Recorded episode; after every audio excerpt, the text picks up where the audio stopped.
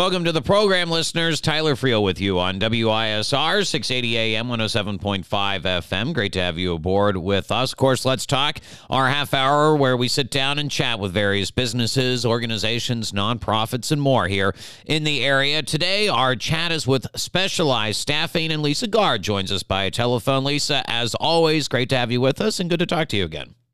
Good to talk to you, Tyler. Always great to be here. So, we've got a really fun topic to get into today as kids are going back to school. So, we'll get into that a little bit here in just a moment. But first, as always, we like to remind our listeners that you, if you can't stick around for our full half hour, we have you covered online. WISR680.com is the place to take care of that. Just go into the programs page, find Let's Talk, and that is where you can find today's conversation with specialized staffing. And as we've been telling you, we are now on Spotify as well. If you are a Spotify user, you can just Google or search WISR Let's Talk, and that's where you'll be able to find today's conversation. So, with that, again, Lisa Guard of Specialized Staffing. So, as we mentioned, Lisa, obviously, I know even today kids are going back to school. A number of districts are there, and there are some parents who are feeling the relief. The kids are out of the house and they've they've got a chance to finally catch their breath. So, for a stay at home parent, uh, particularly, you know, uh, especially this time of year, there may be some folks who are interested in maybe getting back to work. And so that's our conversation today. Uh, have you ever been a stay at home parent? Uh, for a dog, yes. for, for a special needs Jack Russell terrorist, yes, as a matter of fact. But for those parents who have, uh, there can be uh, maybe an itch uh, where they were working, decided to step away from the job, become a stay at home right. parent, and uh, as kids get older or kids go back to school, they may have this itch to get back into the workforce. Absolutely. And you know, it's funny when you first started off, you said this was a fun topic, and I was thinking to myself, for the kids, no, not really. back to school, but it definitely is a fun topic for the parents, I'm sure but um, yeah, I think you know a lot of times in in our experience, we see a lot of people this time of year contacting us um, and just you know interested in inquiring about opportunities to kind of you know dip their toe back in the pool of the workforce. And it can be, I'm sure, a challenge. Uh, one for folks to decide, all right, is this something that I actually want to endeavor? And then right. the other one uh, would be where to exactly start. So let me start with a mentality for a stay at home parent. In some of your conversations where you may have talked to uh, these people who are coming in going, uh, Lisa or whoever on your staff, should I do this? Maybe contemplating. What is your right. conversation with them? Sure. And it's all about what, you know, what the benefit to them, what the, the what's in it for them.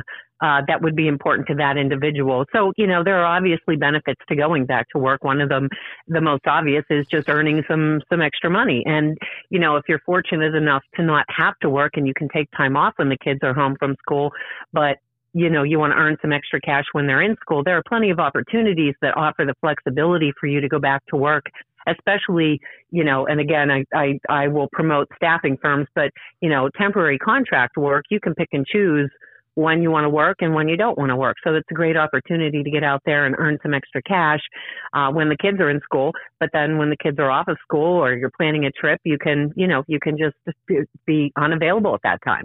And that seems to be, uh, as you mentioned, you know, with these uh, temporary staffing opportunities. Uh, uh, boy, if you were, you know, not looking to commit to something full time, I'm sure there's a ton of opportunities out there that really are tailored to individuals who are in this role. Right. You know, it's interesting. I was just talking with last month. We we had a guest, Megan, uh, who is the president of CHS, uh, who is the company that we've partnered with recently, and she she told me a story yesterday. We were talking about this this topic um, and preparing for the show, and uh, she told me a story about a firm that they've been working with it's a production facility and you know it's very difficult um, for a production facility that has equipment that has to be running you know 24 7 um, to to to be flexible. But they had this uh, this one client who decided uh, during the school year that they would adjust their shift to start after the the kid, you know, the kids were on the bus and to end right before the kids got off the bus. And it just opened the gates of uh you know for the applicants. They just had numerous applicants applying uh to work because of that flexibility. So that's you know that's important to some people. Boy and that's a really good point i think for employers. Obviously you know you and i have talked about the the current job market what mm-hmm. would be your suggestion to employers this time of year to make sure that they could also set up a schedule, maybe think outside the box and put a schedule together for workers uh, that is more conducive to a school schedule? Right. And we've been talking about that, especially since COVID, um, the need for offering flexibility, especially to employees who have children, because you just never know, you know, when something's going to change about, you know, the school situation. So, um, being able to offer some sort of flexibility of schedule and sometimes it's possible and sometimes it's not. But when it is possible, when it is reasonable, it can really make a difference in terms of the amount of applicants you get for open positions. We're talking with Elisa Guard, specialized staffing, about parents getting stay at home parents getting back into the workforce. So let's say somebody has decided to make the jump, that they've taken on an opportunity with you or they've taken on an opportunity to get back into the workforce. Day one, what do you think is some of the what are some of the bigger challenges for parents who are stepping back into the workforce? Sure. Well, I think some of the challenges might be if you haven't been working in a while or if you haven't had to look for a job in a while, you might just not know where to start. And I think the number one thing you need to, to start with is updating your resume. If you don't have a resume, you need to develop one. If you do have one and it's outdated, you need to update that resume. So I would say day one, you know, uh, see the kiddos off to school, pour yourself a nice extra cup of coffee, enjoy the peace and quiet, and then, you know, sit down at your computer computer and just start um, messing around with that resume. I know we could probably talk ad nauseum about resume building, but for, like you said, somebody's been out of the workforce for five to 10 years, what do they need to convey in a resume? Because whenever you submit that resume, you may see, all right, my last job, my last uh, time of employment was 2015. What do we need right. to do in a resume to make sure that our employers know there was a reason why it, it's been that way? Sure, absolutely. And and that's a great point. So the first thing you need to do is make sure your resume has the right format for the type of opportunities you're looking for. So there are two typical two most common resume formats, functional resume format and a chronological resume format. So if you're just, you know, if you you haven't been out of the workforce that long, you know, maybe it's been 6 months or so or, or less than a year and you just took the summer off to be with the kiddos and you're looking to get back in the same field, a chronological resume is the right format for you because a chronological resume is simply a list of your experience, starting with the most recent and working your way backwards. And the reason that is the most um, effective format for you right now is because your experience is relevant it's going to catch the eye of the reader of the resume because it's going to highlight the things that they're looking for because you've actually done it.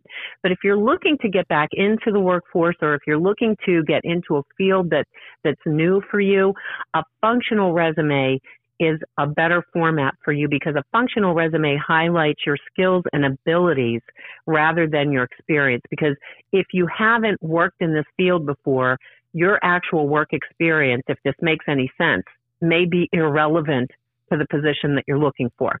So what you want to do is you want to pull what we call work related assets from whatever experience you have. So it might not be work experience. If you have been home with the kids and you've been event planning or you've been active in parent organizations where maybe you served as the treasurer. So as a result of that, you've learned bookkeeping and you've learned some accounting software.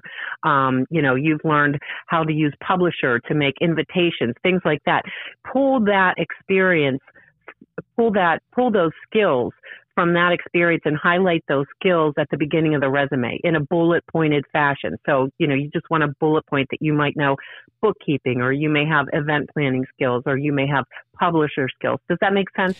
So, yeah, essentially you're saying that, all right, if you were part of the workforce, you're now looking to re engage, but you haven't been a part of it for a while, your skill set and maybe some of the things that you've been doing over the last handful of years are more important to your possible employment as opposed to what you were doing five, ten years ago. Right. It's all about what qualifies you for the job. And think about this think about your resume like a menu. The purpose of your resume is to get the person who's reading it to pick up the phone and call you because they want to learn more. So you don't have to put every single thing on your resume, just enough that that would compel the reader to, to pick up the phone and call you. So you want to make sure too that the things you highlight right up front on your resume are the most relevant things to the job. So if those things are skills that you acquired through something other than work experience, then you just want to highlight those skills. Whereas if it if you've been doing this for years and years as a job, certainly then the chronological format that lists your titles and just a snippet of, you know, what you did in each of those jobs is certainly sufficient. So, just to hammer this down on the resume side of things, Lisa, whenever we're putting this together, let's say the skill set, like you said, publisher, event planning, something along those lines, would we then just write down a skill set? Or would we be more looking for, like, I worked for the volunteer parent group and then list the skill set underneath that? Essentially, when it comes to formatting, what's the best thing for us to do? Right. When you're when you're using a functional resume format, just listing the skills is sufficient um, because that's the first thing they're going to see, and that will prompt them to read further. You can then list your work experience, and even though it may be irrelevant, what you want to do is just list maybe the name of the company and the title. But then after that, you would list volunteer experience, and then you might list the, the, the organizations in which you obtained those skills. Again, we're here with Lisa Guard, Specialized Staffing. We're talking about stay at home parents getting back into the workforce. So, again, uh, uh, kind of alluding to the people that have been out of the workforce for a while, uh, things have changed quite dramatically, including where we look for a job. It's not as easy as opening the classifieds anymore in the paper. Hmm. How do parents know where to start when it comes to job prospecting? Right, and that's a that's a perfect question, and that's right where I wanted to go next. I think it's very important to know that there are other resources beyond published resources to to identify uh, job opportunities. So, published resources are those things that you would automatically think of. They're you know the classifieds, the help wanted ads, the uh, job posting boards. Um, those are published opportunities, but there are a lot of non-published resources that you can tap into. And when I talk about non-published resources, um, I'm talking about tapping into your network. You know, we were talking about um, organizations that you may have volunteered with uh, for your for your kids. You know, parent organizations, sports teams, activities. You you know all these parents from these activities. Tap into that network you've been talking to these people. You probably know where they work. You may have some questions for them about, you know, what opportunities they have or that they may be aware of or what contacts they may have to be able to introduce you to. Church groups, professional organizations like the Chamber of Commerce, uh, Rotary clubs, those sorts of organizations um, are great opportunities to network. And, then another, and, and I'll, I'll always, you know, I'll always mention this, but staffing firms.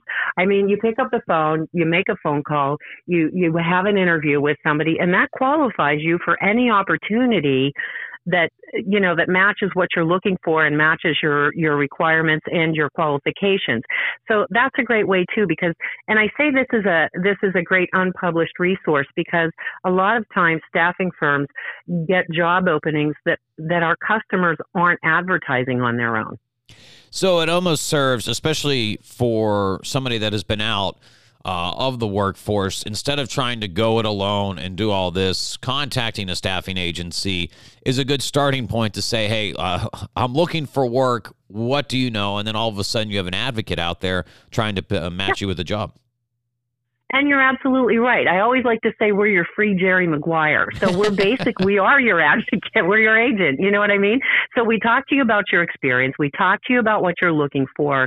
Um, we find out what your requirements are in terms of uh, compensation, schedule, commute, Um, and we talk about what qualifies you for certain types of jobs, but also we'll give you advice on your resume. If your resume isn't formatted right, if your resume isn't highlighting the right things, you know, it doesn't benefit us to send uh, a resume to a client that, that we know they're going to look at and, you know, they're not going to see what they're looking for. So we, we absolutely work with our candidates and advise them on ways that they can enhance their resume. We help you prepare for interviews. We help you negotiate the best offer. So there's a lot, and, and it's free.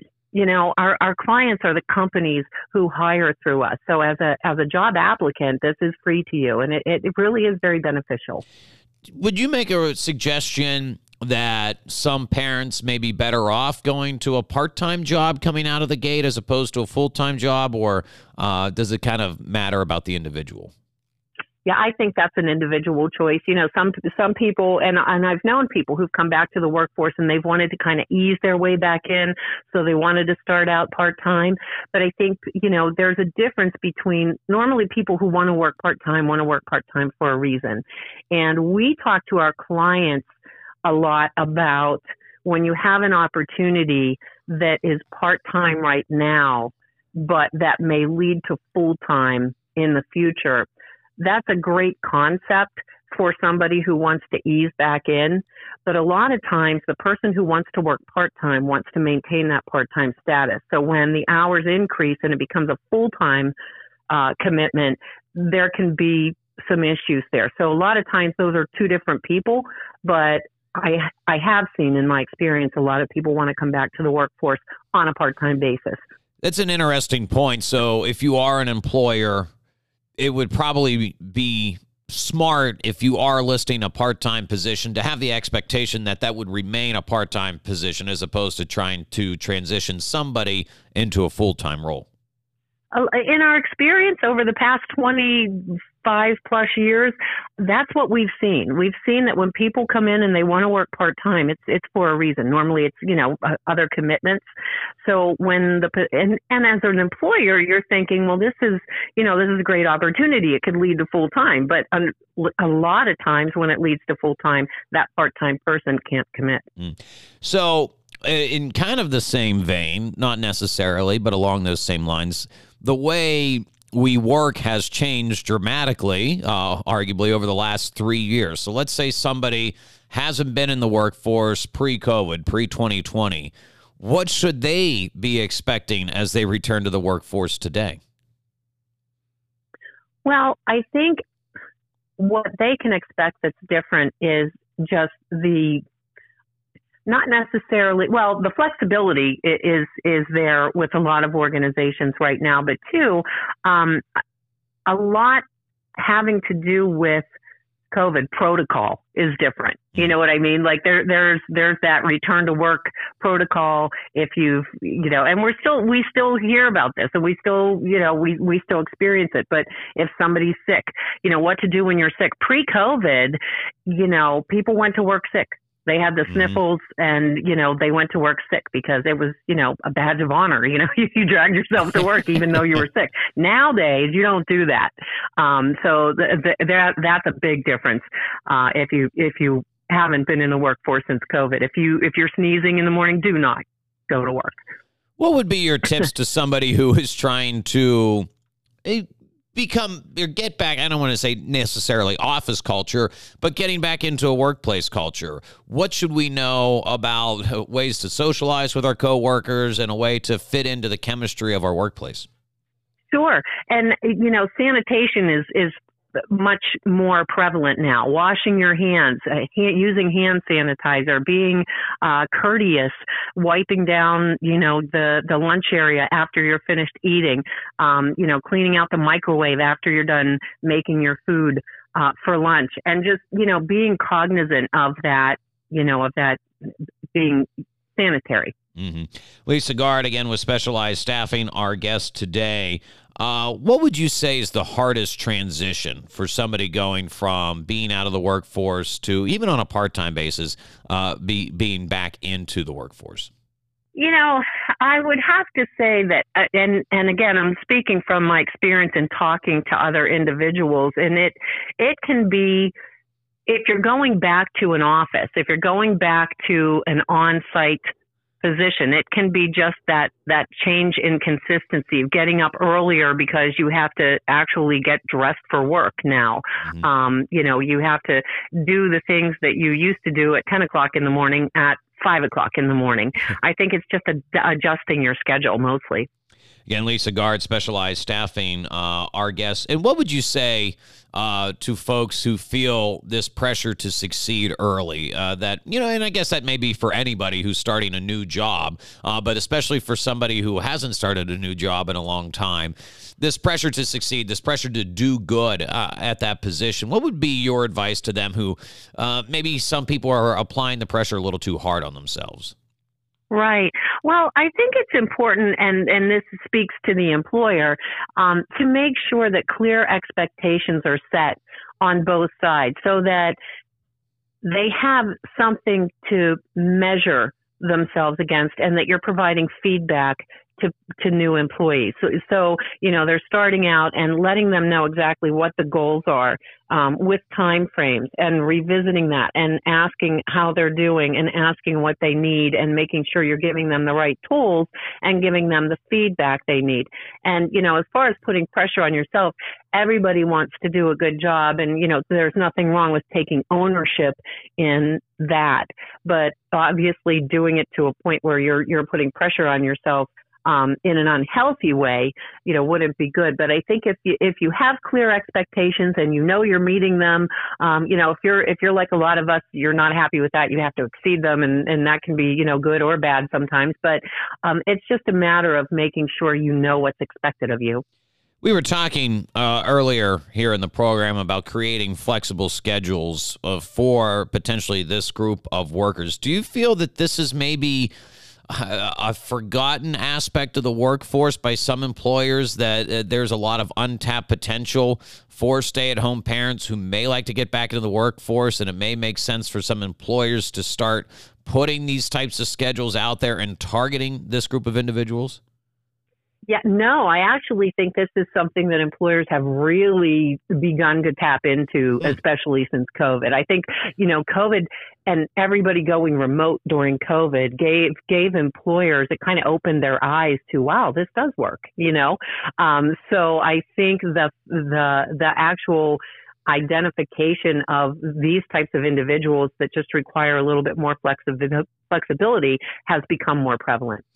As we're talking with specialized staffing's Lisa Guard, uh, we also, as we talked about the last time we had you on, and you mentioned it here earlier as well, is that specialized staffing has partnered up with CHS Solutions. Uh, that mm-hmm. means more opportunities for people who are looking to get into the workforce. So, what do we know is out there right now, Lisa? Yeah, right. Well, right now we have we have lots of openings right now. We have a lot of administrative openings in Butler, uh, Zelienople, Cranberry, South Butler, um, we have some great remote work from home opportunities that you can check out on our website. The website is thebestworkwithus.com. Um, anything general administrative, we've got a lot of accounting, bookkeeping, and customer service roles that are pretty local. Um, but also, and as you mentioned, we had uh, uh, Megan, the guest uh, speaker from CHS, uh, with us last week, and um, anything production related. Uh, that you might be looking for um, that would be, you know, we would be able to connect you with those people as well. And that would be uh, local areas, or is uh, there a little bit maybe more of a commute involved in that? Well, no, actually, there are some local positions available, but the um, but the footprint for the production opportunities is is much broader. And that was one of the advantages, as we were discussing again the last time uh, we had you on. Uh, this partnership creates a lot more opportunities for not only uh, would be workers, but also uh, employers who are looking for uh, more workers uh, to join them. No, it does. It increases our capacity to, to help with these opportunities. So, back to school, what was Lisa's favorite class back in the day? Hmm. Interestingly enough, it, it so my least favorite class was biology because I I just I remember sitting in biology thinking, when am I ever going to need to know what an endoplasmic reticulum is in my life, right? But what's funny is, and you know, I've I've been studying to be certified as a personal trainer, and so as a result, I'm studying anatomy and biology, and I'm studying, and there is endoplasmic reticulum shows up and I thought, oh my God, like 40 years later and I do need to know what an endoplasmic reticulum is. I'm going to go with biology because that just that that just stuck with me all those years and it it, it was always intriguing to me. Again, Lisa Guard with us from Specialized Staffing. Uh, you mentioned there, uh, you know, learning about biology and all those different types of things. How valuable is it for us as employees or those who are looking for a job to make sure uh, that we are learning about different facets, maybe in our career and edu- you know uh, our career as a college student, but also when we get into the workforce, knowing all the different facets of the organization that we're working for. Sure, absolutely. And, you know, that's a good point because there are people who are big picture. No matter what you're doing in a company, I think it's, it, it makes it more interesting if you understand what the end result is. And by that, I mean, you know, maybe you're an accounts payable clerk and you, you, you process payments all day. Um, but, but you're doing that for an EMS service, an emergency service. So essentially, you have a part in saving people's lives in, in running an organization that helps people in that capacity. So it, it, it, it does make a difference if you understand that. And, and to that end, we, one of our non-negotiables, our very first non-negotiable at Specialized is we believe we impact the lives of the people we place and the success of the organizations we work with. And so everything we do, whether that's, you know, inputting data into a computer or, you know, processing some paperwork. But to that end, that's what we're doing. We're helping people. Is it important then for company leaders to make sure that they do keep a mission statement in mind eh, almost in a day to day, uh, whenever they're working day to day? Yes, but I think it's important to speak about that mission statement, to talk about your vision and to revisit it and to point at it when it's appropriate. And by that, I mean certain things will happen during the day or during the course of a week or a month and saying, Hey, look, here's an example of what we do you know, pointing that out to your employees and showing them, like, keep that in mind. It's top of mind awareness. It's not just having the mission statement on your, you know, on your, on your wall behind your reception desk. It's people in your organization knowing what that is and understanding that the decision they're making right now is is going to result in your purpose. Again, Lisa Guard from Specialized Staffing. Lisa, once again, if you could give us that contact information for people who are looking to learn more about Specialized Staffing. Absolutely. So for specialized staffing, it's thebestworkwithus.com. And if you'd like to check out our partner company, which is CHS, it's chsstaffing.com. Okay, that sounds great. Lisa Guard, Specialized Staffing. Lisa, as always, great to talk to you. Great, Tyler. Thank you. If you missed any of our program, as always, you can check it out online. WISR680.com is a place to take care of that. I'm Taylor Friel saying so long for now.